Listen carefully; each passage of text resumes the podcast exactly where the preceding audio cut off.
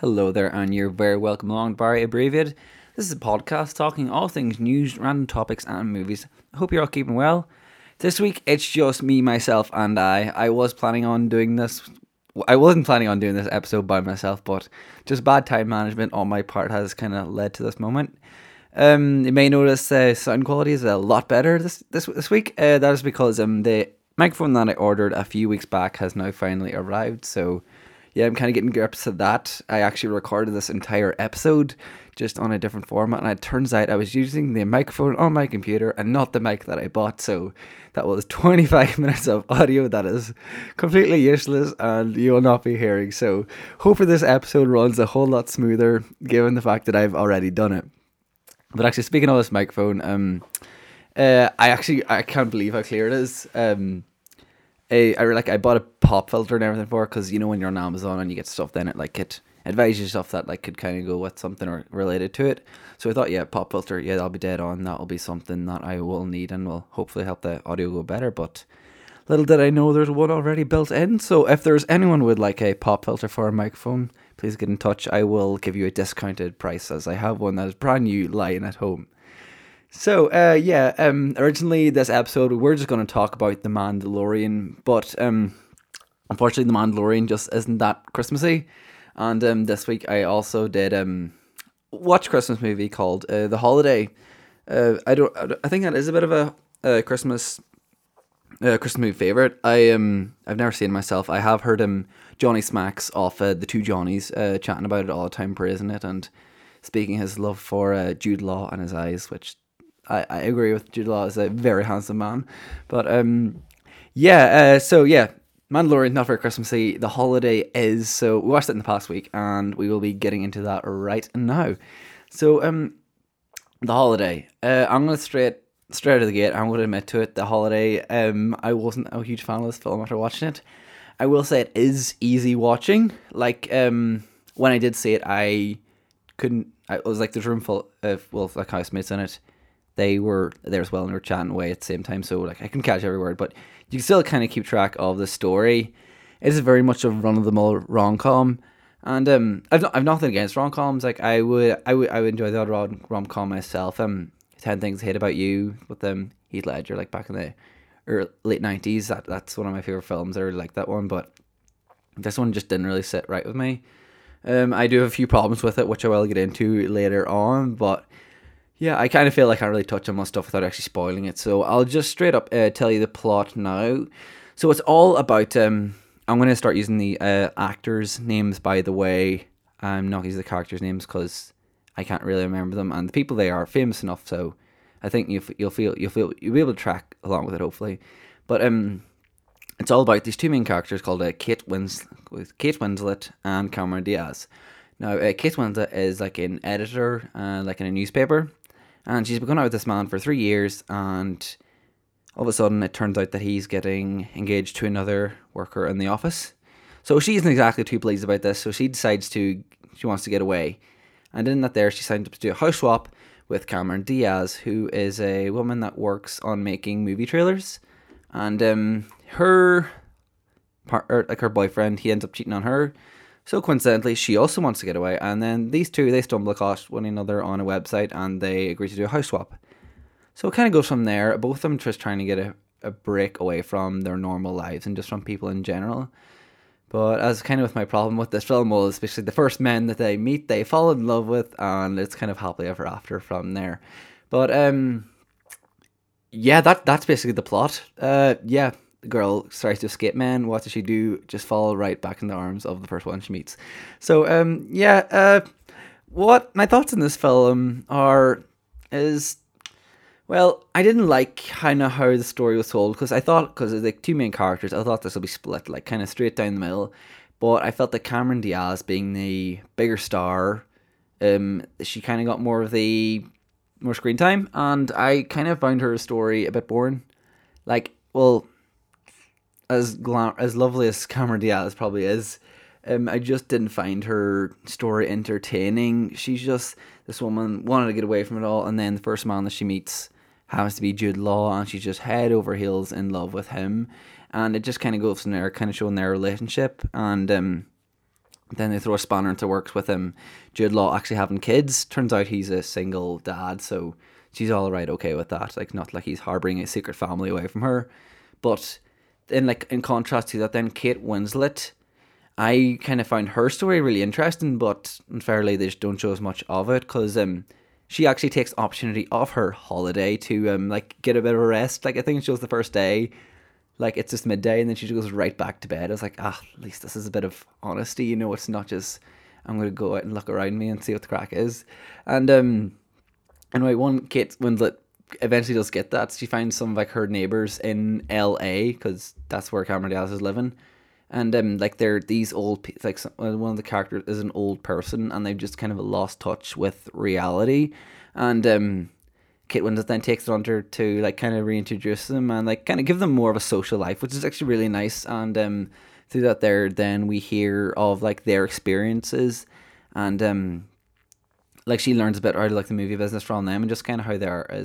So it's it's a really like I thought that was like a really nice twist. And you get to see these different people. It isn't just boy meets girl, fall in love that kind of story. But um, as I would have it, the first man she meets is Jack Black, and Jack Black isn't. Well, he doesn't. He's not his stereotypical role of just like kind of the the guy that just loves rock and roll and like baggy t-shirts, and he's kind of quite refined in this one, which is nice. Although not quite the heights of his role in um, Jumanji, Welcome to the Jungle. I really, I really enjoyed him. That I thought was quite funny, and um, kind of goes from there, and then that's their kind of match. So yeah, I just felt they didn't really utilize the story properly. They, I think, I think they could have done a lot better in balancing it. And um, another thing I found it really interesting, just simply watching the um, opening, opening, open credits. I was like, Hans Zimmer did the music for this. And for those who don't know, Hans Zimmer, uh, Hans Zimmer is like a theatrical composer, and he's kind of famous for doing these like big dramatic scenes. He'd be associated a lot with um, Christopher Nolan's films, like um, Year of Dark Knight series, um, Inception. He did Tenet. He also did some music for um, Kung Fu Panda as well. Um, Oogway's Legacy. That's a good one.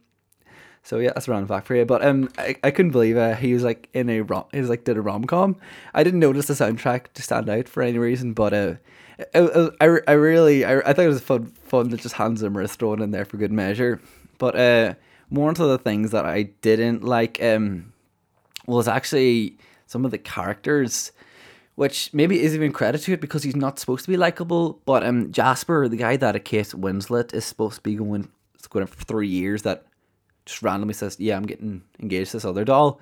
Um, he like leads her on so much, and even when um, the girl is, the girl is getting married to, like that's is engaged, and like he somehow tracks down where Kate Winslet is living in LA just to talk to her and he even chats to her on the phone, like saying, like, "Oh, you you understand me like nobody else," you know, and this kind of ah, pub talk completely.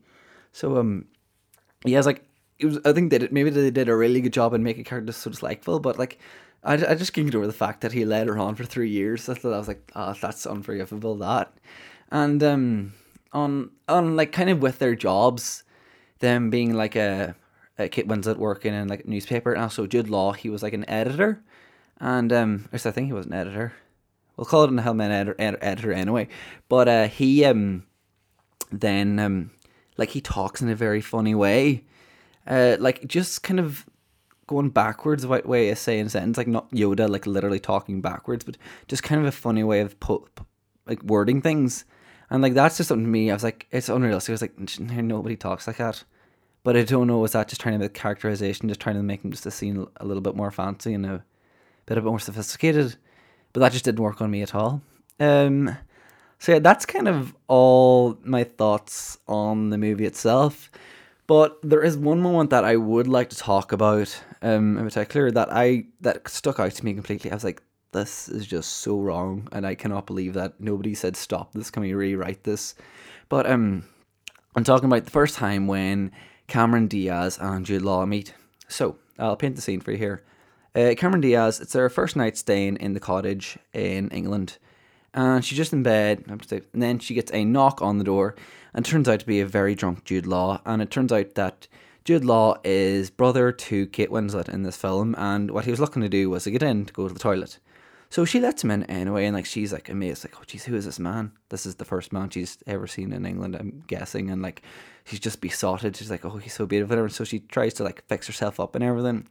So um, then when he gets in, he's like, oh, would you like a wee drink or anything? So then he asks for like whiskey or something, and like this man's already pissed, and then she just doesn't hesitate. Does like, oh yeah, I'll get you some drink. And whatever, like the sexual tension of the scene and everything, as one thing leads to another, they start kissing and everything and then um, Cameron Diaz just breaks away from it, said like, "Oh, I'm not very good at this," and like, then Jude Law's like, "Oh, that's okay. I, like, I, I don't, I don't mind. I'll, I'll be nice with you and everything." And I just, it just came across as very forced. Like, just really a terribly written scene, and I couldn't believe I was watching this. I was like, how did this get past like the writers and even just the the crew itself? Did nobody think like, ah, here, this is a bit weird? You know, um, I, I, I just I just I just I genuinely I genuinely can't can't believe that it's a scene in a film like this is a Hollywood film, you know. Uh, anyway, um, that's that's all I will say about um the holiday. It's the worst movie ever for me. I'm sorry if any of that is their go to Christmas film, but I'm sorry with Jude Law and his beautiful eyes. I'm sorry. It's it's it's a no for me. I will never be watching that film ever again. Now, for a change in pace, uh, I'll be talking about The Mandalorian. Um, I'm a huge Star Wars fan, and I when I seen the first season, it kind of really reignited my love for Star Wars. I would say, um, but uh, yeah, it's it's a really solid. So it's just nice to see something in the Star Wars that's good, as well as the Clone Wars, and um, it really picks up from the story of following this man. It's kind of a sp- spaghetti western spin on Star Wars, with the Mandalorian just being this outlaw cowboy kind of guy. Well, he's technically a bounty hunter, but we'll call it that and um, his story basically follows him trying to get um, the wee green guy, Baby Yoda, to a Jedi Master, and that is where that is the general arc of this entire season. So um, yeah, uh, I to tell you the plot. Well, there's like eight different episodes, and um, yesterday I did watch like um IGN. They do these series, well, not series, episode. We like they're I they tell their opinion of them and like the three four minutes long, but I should have taken notes on that because I can't really remember each episode from the next. But I'll I'll tell general general thoughts where it goes from. But basically, um, we start off with a uh, Mandalorian trying to find a Jedi for uh, Baby Yoda to um or the child, whatever you call it, um to get him a leader, and um from there takes him on different places throughout the galaxy, and it kind of um falls into how the episodes go with uh you um basically being told, okay, I'll give you what you want, but you got to go do this thing for me.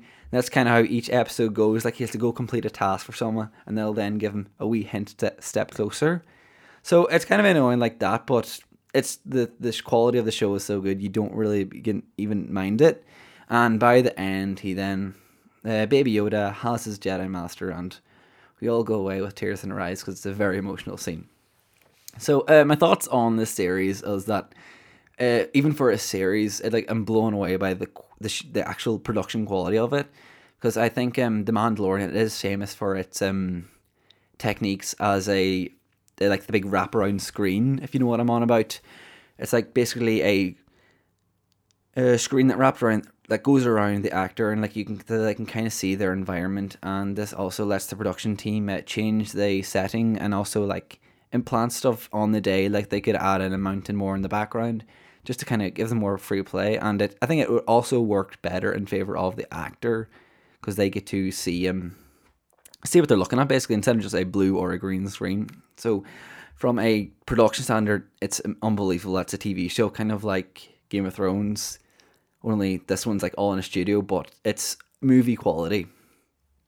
And um, if you are a Star Wars fan, this film is just uh, not film, a series is packed to the rafters with references, Easter eggs, and just wee throwbacks.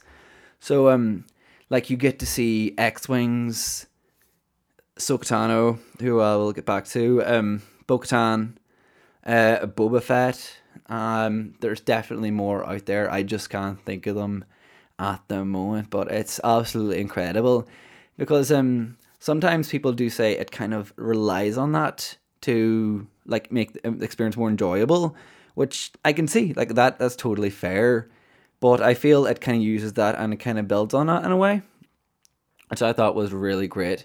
And one of the great things in showing all these uh, we like Easter eggs and like they do like, kind of a great introduction with them, and with one of them was like the characters because um Boba Fett, like of course the bounty hunter from the original trilogy, but um the general thoughts on him is that he's a bit of a goof. He's a bit of a joke. Um, Boba Fett hasn't really done anything fantastic on screen. He's he's always like kind of stumbling out. He looks cool, but that's about the height of his powers. Because um, if you remember at the end of Return of the Jedi, he falls into a Sarlacc pit and gets eaten. We don't know how he gets out. There is a comic on that where he does kind of cut himself loose, and there's like a mental battle with a Sarlacc. But um, that's all my knowledge on that. But so I won't go any more into that. But um, he's basically he's a bit of a he's a bit of a goof because he never actually does anything fantastic in the um film as well as like a Jango Fett. He doesn't do anything great in the when he is in Attack of the Clones. And um, but they basically bust that theory wide open. Like um, when he enters, when in his episode when he gets his armor, he just slays all around him, and he looks so cool doing it as well. And I also love the fact that um he when he does get his armor, he does repaint it, and it, it looks really good. And he does keep the wee dent in like the left temple of the helmet, so it's it's very cool like that. And especially I think for um people that like the character as well, if they were like trying to remake the armor, they don't have to try and tarnish it the way the original one is, where it's all tattered. So kind of nice, cool, um, and plain green. Uh, on to another character that got introduced for the first time in live action, uh, Tano. And um, I'm going to say, I absolutely loved her intro. We did know she was coming this season, we didn't know when. And um, the episode where she did come in, like I had stayed off the internet, so I didn't know what what to expect or when she would appear on screen. But I do remember the moment because I was sitting back just watching TV, and then um, when you just seen the two lightsabers, you just sat forward straight away. Just your head was like you might have been paying attention before, but this time you were paying just about a double. And um, I felt there's really she's really great brought to life. Some people have arguments saying like like inaccuracies about like the tentacle things on her head not being long enough, but I, I thought it was I thought it was pretty perfect for what it was and um, I really enjoyed her. I thought she was she connected really well. I especially loved how she could connect with Baby Yoda, and actually turned out that his name is Grogu. So yeah, and I I especially love the part after that then because the Mandalorian, he then just starts calling him Grogu just for the sake of seeing him respond to his own name, which is I thought was a really cute moment. Um, so yeah, um, yeah, Ahsoka a really good, really good episode with her. The double lightsaber is very cool. Um, I wasn't expecting to see her later on. I kind of thought they had her introduced her. We all seen her, and now she's obviously getting a spin off. So we'll kind of see how that's going with them. Her looking after Thrawn. That's um he can he's a baddie in Rebels. Haven't seen Rebels, but I will probably get round to it. Uh, they actually and they actually they reprised uh, one roles, and that's actually uh, Bill Burr. He appeared in the first season as like a as a dodgy character who's trying to get a one of his crew members off like a jail space on a spaceship but um, I really, I really, actually really liked him in this season. Last season, I didn't really care for him. I know it's comedian and all that, and but I didn't like his find his character really engaging, and I just I thought he was a bit horrible. But I really loved how they kind of really humanized him in this one, and the kind of the whole thread how much he hated the Empire, and um, he ends up sh- making. He's actually part of one of my favorite personal favorite episodes, where it really um strips back everything from the Mandalorian because he's not wearing the armor, which I will get to later but uh, yeah, I really I thought Bill Burr really stood out as really really humanized character, which I think the series could use more of instead of just these iconic characters, just someone very normal, very grounded. But yeah, I really liked him. And one of the last characters that they brought back into was um, Bo Katan. And um, she kind of came late into the game in Clone Wars. And like she, I didn't have like a huge impression from her, but um, she was a bit of a ruthless killer. That's what I thought.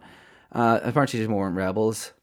But um, yeah, um, I don't have huge thoughts on her. Like I don't, I think she's an iconic character. Like looks cool out there, but I have nothing major to say about her. But one thing uh, stood out to me her was the whole moment in the very last episode where she won't take the dark saber, which makes absolutely no sense. It's the one thing she's been after the whole time.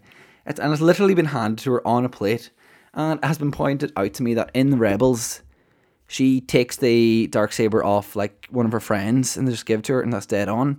But the whole fuss about it in the Mandalorian is that the fact that she did not win it, that you need to actually earn it off your opponent to actually say that you're the rightful owner.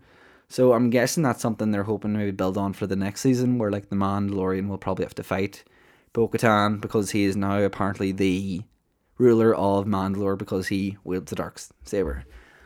So yeah, that's kind of like the positives. Um, negatives are few and far between. I'll just like, kind of touch on them briefly as I can, as I know I'm 20 minutes is a long time just to hear the one person just rambling on. But uh, one thing I do not like about the Mandalorian is his actual armor. Like, hey, it looks cool, but it's overpowered. Uh, the man can take shots straight to the face, and even from the dark troopers, they can just bash him in the head. But he's dead on maybe maybe it might be too comfortable there, but it, the armor can take anything, and it kind of takes a lot of weight away from any danger. It's like uh, the one the in the very first episode when he gets inside like the sand dragon thing, he goes inside it like it actually like it actually eats him, swallows him, and then that's with a bomb, and he's dead on just because his armor is that powerful. You know, I like I feel that takes it away, and that's kind of what brings back to the episode with Bill Burr where he has to strip down off the armor to get more inventive and kind of use more fighting style. And like, like I felt there was more at stake that way. And uh, know the thing that they built towards as well was um, Moff Gideon being the big bad, and um, uh, I thought he kind of probably looked a bit more, kind of maybe a bit like a uh, the Mandalorian armor. It looked cool, but when you into it, it's just not that great because he didn't really have much of a plan when he did when he was confronted by the Mandalorian, which literally just fight him, and he ended up losing. And then his next option was basically okay, I'm going to kill myself, which is not a great plan. So uh, yeah, a bit it fell it fell a bit down that way, and I felt that the story fell down another way was just basically the formulaic episodes of just constant side quests just to try and get back to the main one, which wasn't all that great. I still I still overall I did enjoy the series. I probably would give this a best series ever. First time doing this, probably about, yeah, best series, best series ever. That sounds about right. And um, I was just thinking then, like, where can it go from this? And I'm thinking it, it probably will, Mandalore, it'll probably focus more on Mandalore with um, Man, the Mandalorian now wielding the dark saber, him being the ruler. Probably will focus more on that because he doesn't really know much about kind of where he grew up and like he he kind of thought that he was a good guy, and then um, Bo-Katan points out like you're actually you grew up part of a cult, like you're this you're this you're this horrible cult. You might not just realize your history. So we might go into more about that because um obviously Grogu is gone, and um yeah oh actually on Grogu being gone, um the surprise appearance of Luke Skywalker, um the the Jedi that they all talked about that um Ahsoka said who will have to train uh, Grogu, and I know there was a lot of speculation. Myself, I wasn't too sure. I was aware that there was like a few um Jedi from Star Wars games as well as ones from Rebels that could appear. But um, I know I know myself, and then people are saying maybe actually Soka could turn up herself again, but probably not. But I'm actually quite happy that it was Luke Skywalker. I thought it was very cool to actually see him kind of mowing down people. Obviously, it was like a parallel to Darth Vader in Rogue One, which is one of my favorite Star Wars films. I know controversial because it's very slow, but I, I, I think it's great. So yeah, that's kind of all my thoughts on the Mandalorian. Um, and that is it for this week's episode during the holiday season. If you have any questions or suggestions, you can reach me on Instagram at Barry Abbreviated. Or if email is more your thing, you can get me at barryabbreviated at gmail.com. I'd, I'd like to thank Rob for always putting these up. And also like thank you along for listening at home or wherever you are in the world. And I'd actually like to wish you all a very Merry Christmas or Happy Holidays, depending on your beliefs. And this has been Barry Abbreviated. Till next week, uh, have a good one, folks.